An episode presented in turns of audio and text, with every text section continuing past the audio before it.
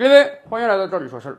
对于很多年轻的小朋友来讲啊，您见过存折吗？是的，今天我们有各种各样的存款工具，甚至有很多人的钱存在微信、支付宝里面，我们连银行卡都没见过。可是您见过过去几十年在我国几乎人手一本的存折吗？我们放几张照片给大家看看啊。是的，过去十几二十年，我们很多人到银行存钱都是用这种存折的，当然还有人用存单啊。存折上面会比较清楚的给你打上某年某月你存了一笔钱进去，甚至什么时间银行给你结算了利息，什么时间你取了多少钱。当然，随着时代的进步，存折按道理讲早就该被淘汰了。银行卡所负载的信息，还有手机银行早就取代了银行的作用。然而，可能您想象不到，今天很多年轻人重新捡起了存折，在各种各样的社交平台上呢，很多年轻人说，非常满意的说，我到银行办了张存折，我开始存款了。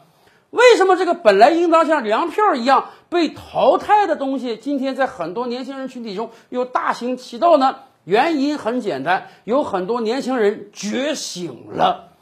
过去几年啊，很多年轻人被咱们这个物欲横流的社会所迷惑，因此大家特别愿意花钱。说实话，月光族那都是个好词儿啊，说明你是挣多少钱花多少钱。还有大把的年轻人连月光族都算不上啊，自己挣不了几个钱还要借大量的钱去花钱。所以过去这些年，什么校园贷也好，分期贷也好，各种各样的人都深受其害啊。而这一代年轻人终于开始觉醒了，大家意识到了漫无目的的花钱是不对的，借来的钱迟早是要还的。作为一个年轻人，应当有理财意识，应当开始为自己积蓄了。未来你要买车买房，未来你要结婚生子，有很多需要花钱的地方，不能靠借钱啊，得自己有积蓄才行。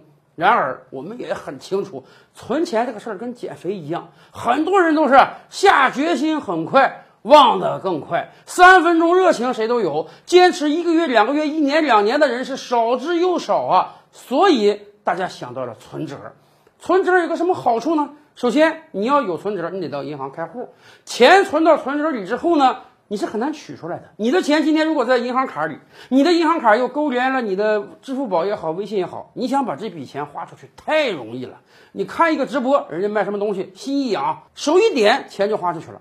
你在网上浏览，看件衣服很漂亮，手一点，钱就花出去了。所以今天这么多人败家的很大的原因就是今天花钱太容易了。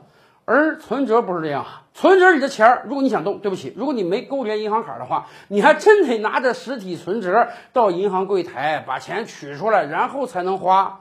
这整个过程啊，会让你冷静下来。本来你在网上看好了一件衣服想买，卡里没钱，我有钱啊，存折里有钱，好吧，银行已经下班了，我明天还得在银行办公的时间到银行去。现在很多银行基本不开窗口啊，你排号得等1个点才能排上你，然后把钱取出来。经过这么一长串的周折，你那颗萌动的心终于被摁回去了，你那个时候可能都不想买那件衣服了。所以对于很多人来讲，存折是一个帮自己攒钱的好工具啊。很多年轻人，人家研究的很透啊，我可以搞一个零存整取，我1个月存1000，到年底我就有12000了。我不怎么看重那个利息啊，好歹存折帮我养成了强制储蓄的好习惯。所以啊，您别说，这老物件还有新用法呢。如果你是一个管不住自己老想花钱的人，你真可以啊去开个存折试试。